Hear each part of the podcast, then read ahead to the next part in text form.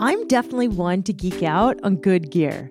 I used to work for a shoe company, and I've always loved interviewing people who make outdoor clothing and equipment. Recently, I walked into an REI store, and there were these jackets and vests that just jumped out at me. They were brightly colored, and they looked cool, festive, and fun. The clothes were made by Cotopaxi, an outdoor apparel company that started in 2014.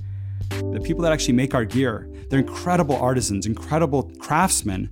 These are the, the unsung heroes of the outdoor industry. But we thought, what if we gave them the choice to go design the bags? And so we gave them an opportunity to do that. And we said, we want to use all this remnant and we want to challenge you with one thing to make no bag alike. Every single bag should be one of a kind. That's Davis Smith, the founder and CEO of Cotopaxi. He's an outdoor adventurer and a mission driven entrepreneur. His story is pretty remarkable. Davis came up with the wild idea to start this apparel company while he was sleeping.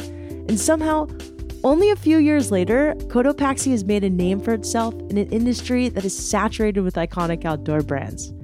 I'm Shelby Stanger, and this is Wild Ideas Worth Living.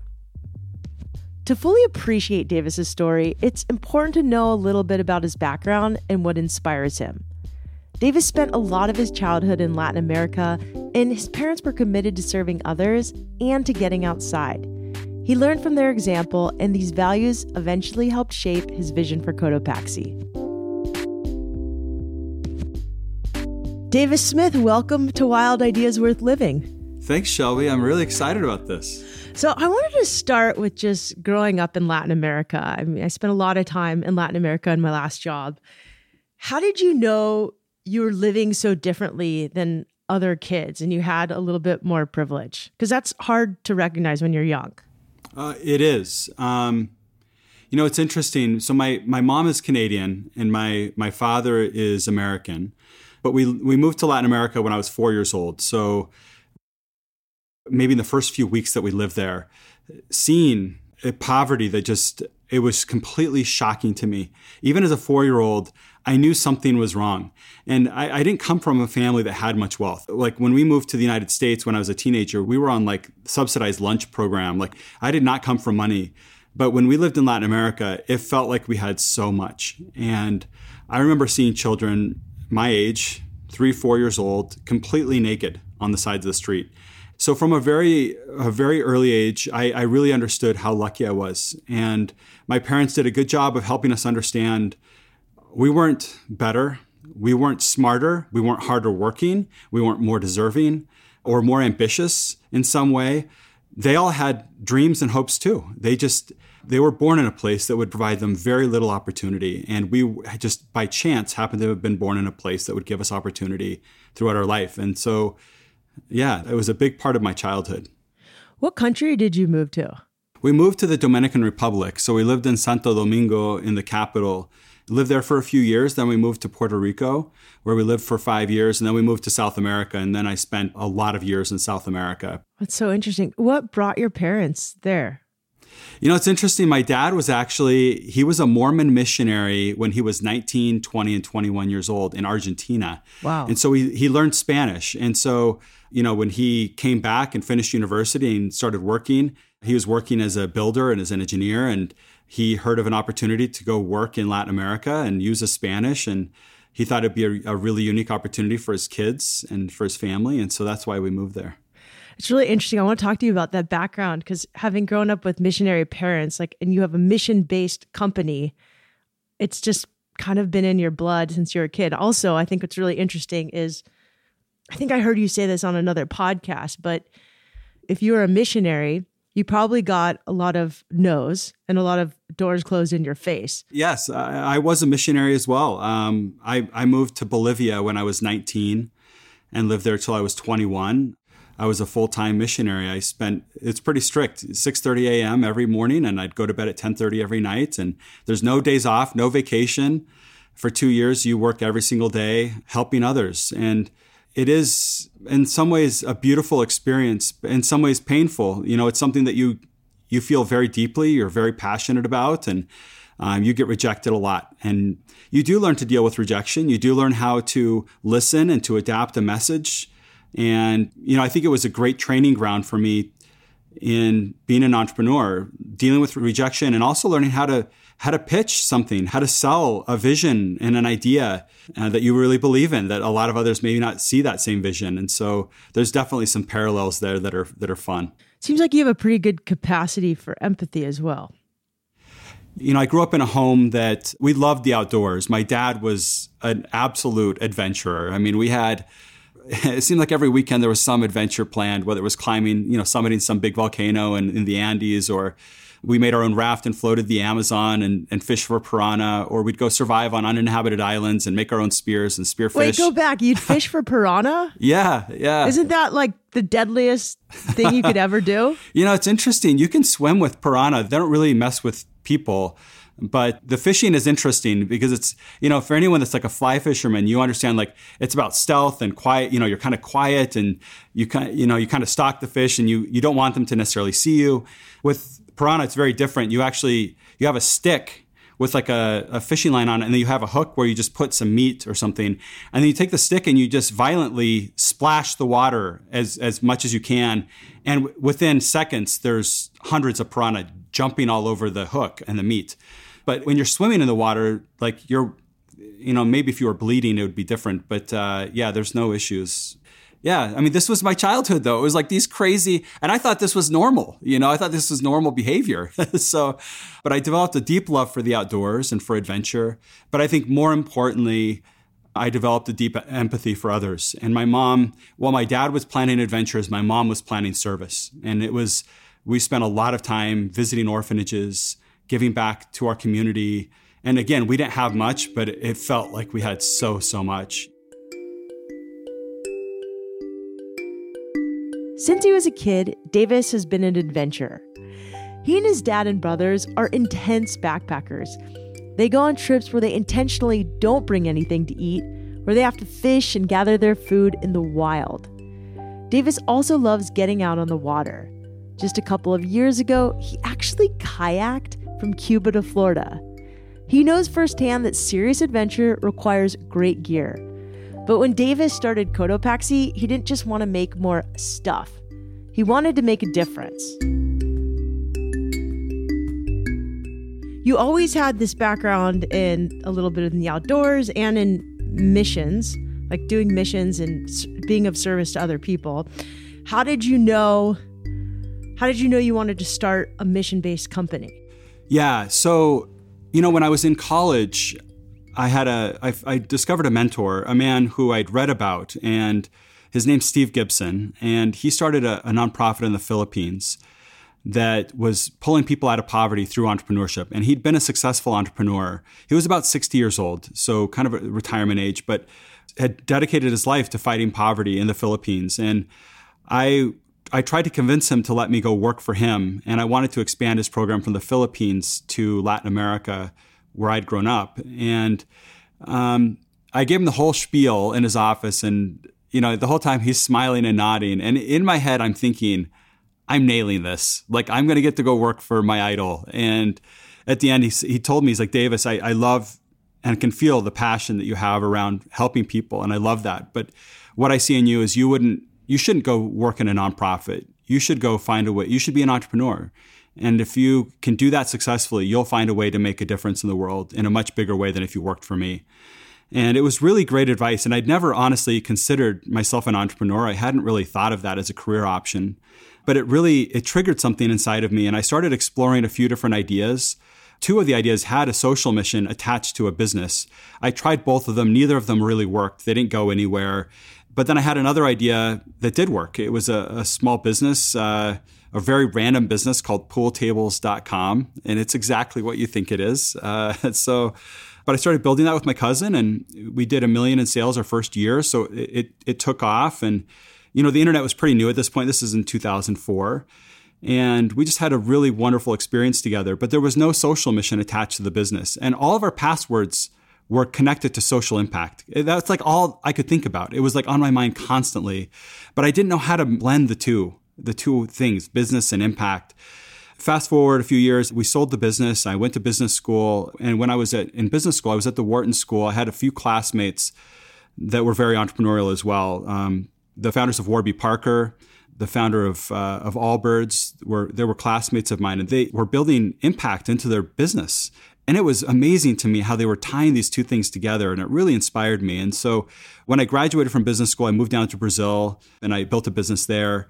And again, hadn't figured out exactly how to have impact, but I was starting to watch Tom's Shoes and Warby Parker and these other brands that were building impact into their businesses. And when I was living in Brazil, it just it clicked one night as I was laying in bed. I was I had made a, a New Year's resolution that I wanted to find a way to change somebody's life, and it was May. I was feeling a little discouraged that honestly I'd spent 10 years of my life building businesses and I, I hadn't figured it out. It was discouraging. I was frustrated that I I wasn't doing something more meaningful. And as I laid in bed, I I started having some ideas come to my mind around how I might be able to blend this passion for entrepreneurship with this passion for doing good. And over 36 hours, I got out of bed that night. I, I sat on the couch all night, all the next following day, and the next night. And over that 36 hours, the idea for Cotopaxi kind of came together. So just sort of downloaded. Like, I'm really curious how wild ideas come to be. And for some people, they see signs. And for other people, it's like a dream. And for others, it's like a slow build and then a big waterfall. Take me through this process a little bit. Yeah, you know, it's an interesting one because I'd had 10 years of experiences that I was kind of, I was leveraging uh, without knowing, but I was leveraging those 10 years of experiences to go build something really interesting. And, but it all came together over a very short period. I was like half awake, half asleep. It was almost like when that first idea started coming to my head, it was almost like part dream, but part awake. And that's when I rolled over and I started typing some of these ideas in my phone because I didn't want to forget them. And I thought I'd go back to sleep and come back to it in the morning. But the ideas just kept coming and my, my mind was racing in a way that I couldn't, I couldn't stop. And so uh, again, it was 10 years of buildup or maybe a whole lifetime. It was like, I think I was 34 at the time, maybe. So 34 years of experiences that all kind of culminated into this one moment. And, you know, I'm a religious person. I do feel it was an inspired moment, a spiritual moment for me where I, it was something that I longed for and hoped for and prayed for for much of my life. And to have it all come together the way it did, it really did feel inspired to me. So when it came to you, was it like how clear was it? Was it like coloring book outline or was it filled in with oh, color? no. Oh no, it was like I I mean, I have I took a very detailed journal those days like those first few days and I, I had incredible detail. Like if I go back and and I read it actually often, I go back to those writings and it's amazing how specific it was and how in line what we're doing today is with that original vision. I mean, I, I, knew the name of the brand. I knew I wanted a llama in the logo. I had our slogan, Gear for Good, uh, was identified in those 36 hours. And then you know, an outdoor brand, I identified that I wanted to focus on really packs and apparel was like the, the two big categories that I felt would work well. As an e-commerce business, you know, fit is a big a big challenge. So there are certain products that seem to fit well. Packs you don't have to return because they didn't fit you. Like they generally are made to fit any type of body. And then outerwear, you know, generally people know their size, small, medium, large, extra large, and it's just a lot easier to fit. And so as an e-commerce, a digitally first brand, I felt those were products that would work. And so there was obviously a lot of detail that needed to get filled in over the years, but uh, it's amazing how in a very short period of time, I really understood what this business needed to do.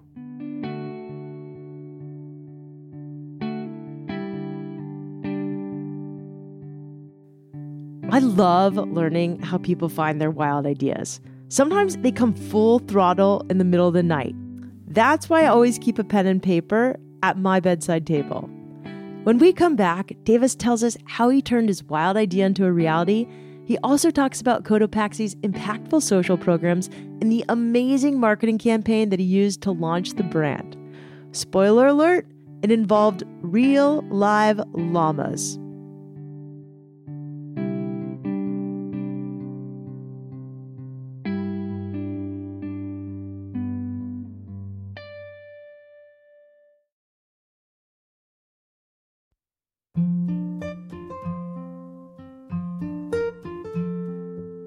Davis saw financial success with his first attempts at entrepreneurship, but something was always missing. While he had a talent for business, he was also committed to making a positive change in the world. So when Davis dreamed up Cotopaxi, it felt like a way to honor both, and it ended up being a way to honor the places that meant a lot to him, too. why the name Cotopaxi? Like what? That's a it's a place. Does it have resonance to you? Yeah, it's a very special name to me. I lived in Ecuador as a kid and as a teenager. And my dad and I used to go backpacking at the base of this volcano called Cotopaxi, and it's uh, it's a it's an equi- one of the few equatorial glaciers. It's one of the highest volcanoes, active volcanoes in the world. It's a nineteen thousand, around nineteen thousand four hundred feet, and uh, I spent a lot of time there. It was the first place I saw llamas in the wild. I remember we were we were camping at the base of, of Cotopaxi, and we woke up in the morning and there were some llamas that were kind of running through our camp and it was just a bizarre experience you know to, to see these animals yeah. these majestic beautiful animals that are very different than anything you normally see so i've always just been kind of fascinated with that animal that lives they live up in such high altitudes they always are in herds they're never on their own they love being in groups and I just identified with that. I just felt like that is symbolic, I think, of this brand that I want to build. This brand that's about adventure and it's a little bit different and quirky, but like it's about a herd. It's about, you know, sticking together to go make a difference in the world. So that was a, you know, I, I really wanted that llama to be part of our brand identity. Okay. So this was all in your download. You knew that it was going to be called Cotopaxi. You knew there was going to be llamas. You knew it was going to be mission based. So, how do you take this wild idea that comes to you and actually turn it into a reality? Yeah. So this was this is where I didn't know exactly how to get started, right? So I'm I'm running my other business in Brazil and for a number of reasons, I'm at a point where I'm thinking I need a change.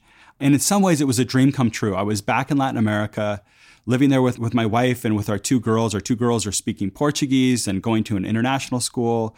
And it was like they were living this childhood that I hoped they would live because it was similar to what I had lived. And we had this jungle that, that surrounded a place where we lived. And they would, every day they'd be out in the jungle playing in the trees. And it's like, yes, this is exactly what I dreamed for. And we were building this really interesting business. It was Brazil's startup of the year. And it, it grew from, four employees to like 300 employees in like 18 months. So it was just this this wild growth story. And at the same time, I knew I needed to leave. And I was very afraid to leave, actually. And I was leaving behind everything I, I knew. I'd put everything I owned like into that other business. And it, in some ways, it was my identity. You know, this thought of like leaving to go start something all over again at first was, it was discouraging. It's like I didn't want to have to start all over again. And like starting a business is painful. It's, there's so much risk involved. And I was worried about, you know, what if I didn't succeed? And this is going to be a hard business. And if I fail, like, what are people going to think of me? And all these, like, maybe irrational, but normal and hu- very human fears that I had in starting something new. But I made the commitment and um, I went and told my board that I wanted to resign from my, my role as co CEO, and my cousin was going to stay there and, and run the business. And I moved back to the United States and I went out to Silicon Valley and started pitching investors to see if they would back me. And I got a lot of rejection. I, I pitched over 100 different investors, angel investors, VCs, impact investors, and got rejected by many of them. Um, but ultimately had a really fantastic investor, Kirsten Green, in San Francisco with Forerunner Ventures that backed us and led our first round. She believed in me and believed in this vision for the brand. And you know, I started building a team, uh, a really great early team that helped really kind of shape the brand, and and then we launched in a very unique way, uh, which I think helped in a in, in our local market, especially, really helped put us on the map. What what year exactly did you guys launch? We launched in April of 2014. So 2014, like there's Patagonia, there's the North Face, there's Columbia, there's lots of companies that make backpacks and puffy jackets. Yeah. And you guys come along and you're like, no, we're going to be different. Yeah. And this is where a lot of investors really had an issue with investing in us. And frankly, I don't blame them. You know, it, it wasn't an obvious business opportunity. But I mean, I had many investors that said, we don't believe that there's an opportunity for you to, in the space, Patagonia already exists. And uh, while your brand is different and you have a slightly different vision in terms of impact, like, you know, Patagonia, they're trying to save the home planet. You know, it's all environmental. And I love that. I'm very passionate about the environment. But for us, it's about saving humanity. It's, it's a focus on humanitarian work and on, I believe we can eradicate poverty. That's my life goal is I want to be part of this movement to eradicate extreme poverty. So that was my mission. But yeah, there's a lot of brands and really great brands in this space. So how do we do something really different? Wait, that's a giant, a giant goal. Like eradicate poverty. That's that's hard. It's daunting. It's beautiful. But how can you do it with puffy coats and backpacks? Yeah, and I'll, yeah, I'll, I'll tell you how I'm thinking about it. So first of all, I'll say like we are we are living in an amazing time. 200 years ago in 1820, and keep in mind humans have existed at this point for thousands and thousands and thousands of years. But in 1820, 94% of the planet still lived in extreme poverty. This is under $1.90 a day in today's dollars. So almost everyone on the planet is living in extreme poverty, including here in the United States. And when I was born in 1978, I'm 43, only 40% of the world was living in extreme poverty. And when I graduated from high school, it was 18%. The last few years, it's dipped below 10%. It's like 9%. 9% of the world lives in extreme poverty. I mean, what an amazing time to live in where we only have this remaining 9% where we can go tackle together as a global community and say, this needs to get fixed. This is not right. It's not right that people among us are dying because they're drinking dirty water, that they don't have access to basic education or basic health care, that women are dying giving birth to children in places where they just they shouldn't have to be doing that. And so I'm really inspired by this idea of finding ways that we can all contribute to that. And I believe business has a huge role to play and a huge responsibility. And we need to change capitalism. Capitalism has been an amazing tool to pull people out of poverty, but it leaves people behind and it destroys the planet. And we have to think differently about business and what our purpose is and how we do it. And that's what I'm hoping that we can we can be a part of. Davis has some big ambitions with his company. From the start, he was determined to make his idea work. He knew that Cotopaxi's target consumers were going to be young people, people that really care where their products come from and how they're made. So, to catch the attention of a younger generation, Davis and his team came up with a pretty wild launch campaign.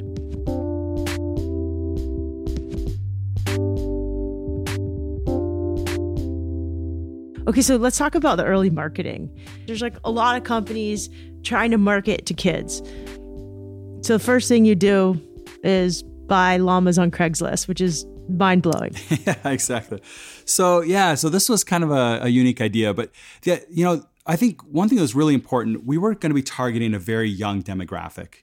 Uh, at the time, it was millennials. Now it's Gen Z. But I understood these consumers, they don't need to be pitched to buy another product they want to be part of a movement. They want to be part of something. They want to go have experiences. And so I thought, if we're going to go build a brand that's built around this idea of having purpose and mission, like let's not just go try to sell young people things. Let's let's involve them in this mission. And so um, came up with this idea of a scavenger hunt that we called the Questival, this 24-hour adventure race where we gave people uh, hundreds of challenges to choose from, but they were around spending time in the outdoors, it might be, you know, build your own shelter and sleep in it or camp. And depending on how, on the difficulty, you got different points. So some people are like, hey, I've never even been camping before. I'm not going to go build a shelter and sleep in it, but I might sleep in my tent in my backyard. It's like, great. You get, you get points for doing that or giving service in the community. So all these challenges around serving and, and helping and cleaning up the community and, and volunteering. So the idea was, okay, we have this really f- fun thing. How are we going to get people to know about it? No one even knows we exist because we hadn't even turned on our website. So we went and bought llamas on the online classifieds, and we we started taking them around college campuses here in Utah, where we were based. And of course, people started gathering around these llamas and wondering why the llamas were on campus. And we never asked for permission, of course. We just showed up with the, with the llamas. And I remember uh, at BYU, where I went to undergrad, I remember after a few hours, the, the campus police rolled up in the golf cart. And I was thinking, this is it. You know, they're going to arrest the llamas. And, Did they want pictures? Uh, yes, that's exactly it. The guy, the campus police officer walks out and he comes over and says, Sir, can I take a selfie with your llama? And it was like, are you kidding me? This is the craziest experience. So, but it was magical. That first Questival, we had several thousand people participate. We had 30,000 social media posts the day of our launch, those 24 hours. Do you still keep in touch with anybody who did those early races and won? Oh, yeah. Oh, yeah. A, a lot of, actually, a lot of people our, our community really rallied around this experience and people start doing every year. But yeah, that first, uh, there were a lot of those kids. Some of them actually work for us now, but a lot of those young people that participated, they've stayed in touch over the years. And some of them are working for other startups here in, in the area. But yeah, there's a few of them that I've actually stayed really close to. Cotopaxi's apparel is made with high quality materials and it has a fun, funky aesthetic. They use leftover fabric and vibrant colors that mix and match to make some pretty wild combos. Behind the products themselves, you'll find a brand that really cares about the impact it's having. Many companies aim to do good, but it's often something extra, something nice to do after they've hit their revenue goals and quotas. Davis, on the other hand, has managed to make his personal values into central pillars of the business.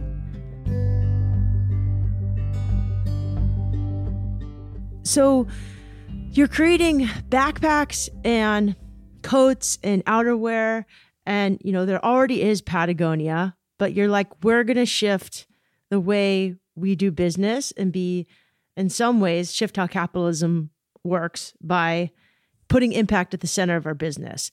How do you see this happening and how are you making this happening? And, you know, it, it's tricky because clothing as a whole industry isn't the cleanest, most sustainable. Yeah, we thought about it very differently. You know, in terms of, of how we make product, 94% of our product that we sold last year were made of remnant or recycled material or responsibly made material. These are leftover materials, cuts, and other fabrics that are used at, by other outdoor brands. All the outdoor brands that we've talked about or that, that you can think of in your head, they use the same factories as us. And there's so much waste that's created. And so we've found ways to go use that, those remnants to go make great product. But more than just using the remnants, we actually wanted to empower the people behind the product. These are the, the unsung heroes of the outdoor industry, the people that actually make our gear. They're incredible artisans, incredible craftsmen, and these sewers never get a choice in what to sew. Like they'll just sew the same thing over and over and over again for some outdoor brand. And we just felt there was a better way to do this. Again, being very people centric and thinking about people and the impact that our brand has on people. We thought, what if we gave them the choice to go design the bags? And all of a sudden, it was like light in their eyes and like passion because they were creating and you could see the personality of each sewer in their bags. Some are choosing these darker colors, others are choosing these really bright colors and they're switching out the bobbin in the sewing machine to get just one little stitch a different color than another one. And so it was a really powerful story. And of course, consumers love this idea of having a bag that's unique to them that no one else has, but has this really rich story behind it as well. And so this might be a little personal, Davis, but I'm just curious. Are you also paying these sewers a little more than the yeah. other brands are? Yes. Yeah. Okay. So this is something that we're really passionate about is making sure that we're aligned with places where people are paid fairly. So a number of our factories are fair trade, meaning that they're paid, you know, we this is something we measure, we track and make sure that these sewers are paid better than normal. And actually at a fair trade factory, we actually pay 2% on top of the invoice price and those dollars go into a pool of capital that the sewers they have a committee that they get to choose where to use that money. And so one of the factories they have like computers where they, they bought with that money and their kids come after school and they can learn computer skills. Um, we have english classes that are taught. We have like at one of the factories breakfast that's that's made every day from that money. So you know, there's they can choose how they want to use those funds. But you know, one thing that I think is really important is that we don't have a cookie cutter answer for every factory. We go in and we ask them what they need, and we listen and we try to find out ways that we can have an impact. And so, one of our factories, we have a community garden that we help fund, where they have like about an acre of land where they have fruits and vegetables that grow, and they can they can take these back home. So, what's Cotopaxi's like big mission now? I mean, it's still the same company, but you've had you know a couple years in business now. What are you most excited about? Where do you see the brand kind of moving? Yeah. Yeah. So, you know, the, the brand has definitely grown and uh, and evolved in some ways. But the one thing that we've stayed true to from the very beginning is our social mission of eradicating poverty. And last year, we helped 1.2 million people living in poverty through our business. And it's the thing I'm most proud of we use our profits to go fund these amazing nonprofits that focus on poverty. We focus on healthcare, education, and livelihood training. Those are the three pillars that we believe are inextricably linked to poverty alleviation. And then we can go use our supply chain and we employ refugees here in our local community in Utah. If you order something from us, you'll get a handwritten thank you card written by a refugee in their native language. They join a job club where we help them create a resume and build uh, job skills and practice doing job interviews. And so, you know, we have all these ways of having impact. I'm inspired by Davis's multifaceted approach to eradicating poverty. The company provides fair wages to sewers, they use recycled materials, and they provide opportunities for refugees. In addition, all of Cotopaxi's venture capital investors have been women. This is a big deal because women make up less than 5% of venture capitalists. For Cotopaxi, these efforts are part of a larger mission to make the world a better, more equitable place. I love that Davis and his team are thoughtful about how to grow and sustain a mission based business.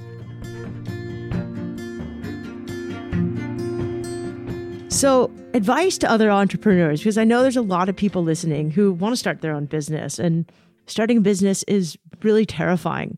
What's the best advice you give now to entrepreneurs? Yeah. So, maybe a few things. And I'm still learning as well. You know, I'm, I'm on this journey along with you and everyone else that started something. And uh, I will say it is so fulfilling and so satisfying to go create. And one of my favorite quotes is by a man named Dieter Uchtdorf, and he says, The desire to create is one of the deepest yearnings of the human soul.